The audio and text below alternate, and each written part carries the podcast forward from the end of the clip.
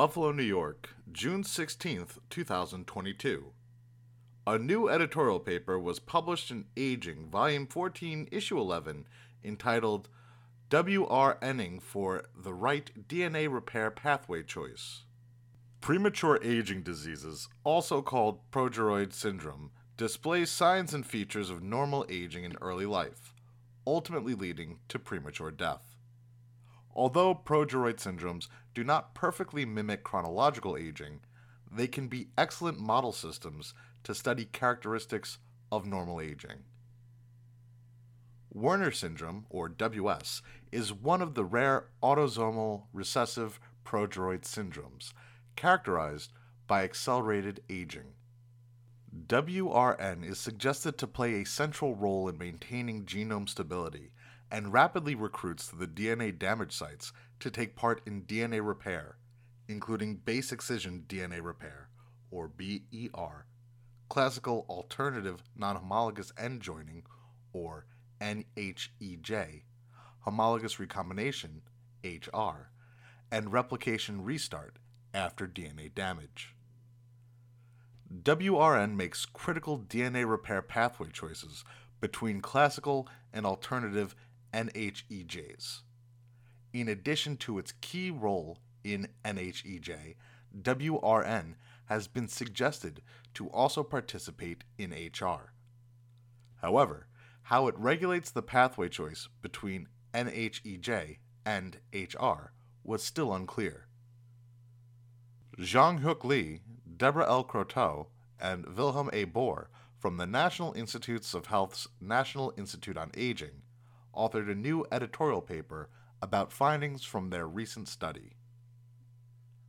Quote, in a recent study, we showed that CDK2 phosphorylating WRN on serine residue 426 is critical for WRN to make its DNA double strand break DSB repair pathway choice between NHEJ and HR.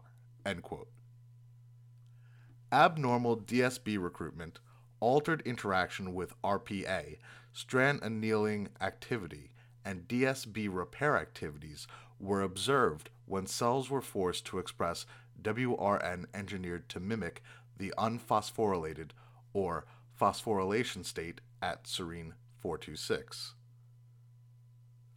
Quote, these findings, along with the previous discovered role in NHEJ pathway choice, move our understandings one step closer to the true nature of genomic instability that lies within WS.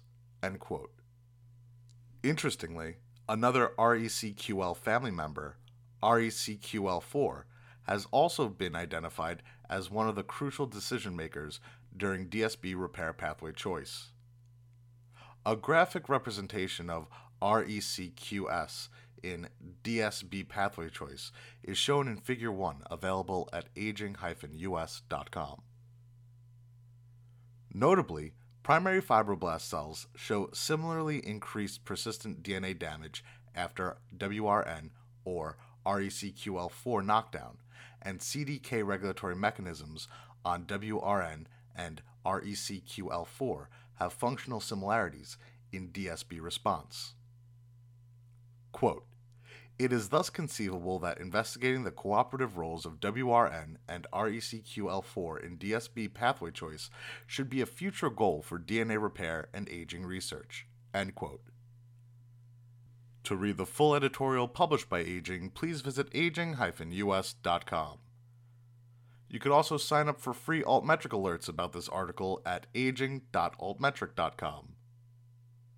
Launched in 2009, Aging publishes papers of general interest and biological significance in all fields of aging research and age related diseases, including cancer, and now with a special focus on COVID 19 vulnerability as an age dependent syndrome. Topics in aging go beyond traditional gerontology, including, but not limited to, cellular and molecular biology, human age related diseases, pathology and model organisms, signal transduction pathways, and approaches to modulating these signaling pathways. Follow Aging on social media. We're on SoundCloud, Facebook, Twitter, Instagram, YouTube, LinkedIn, and Pinterest. For media inquiries, please contact media at impactjournals.com.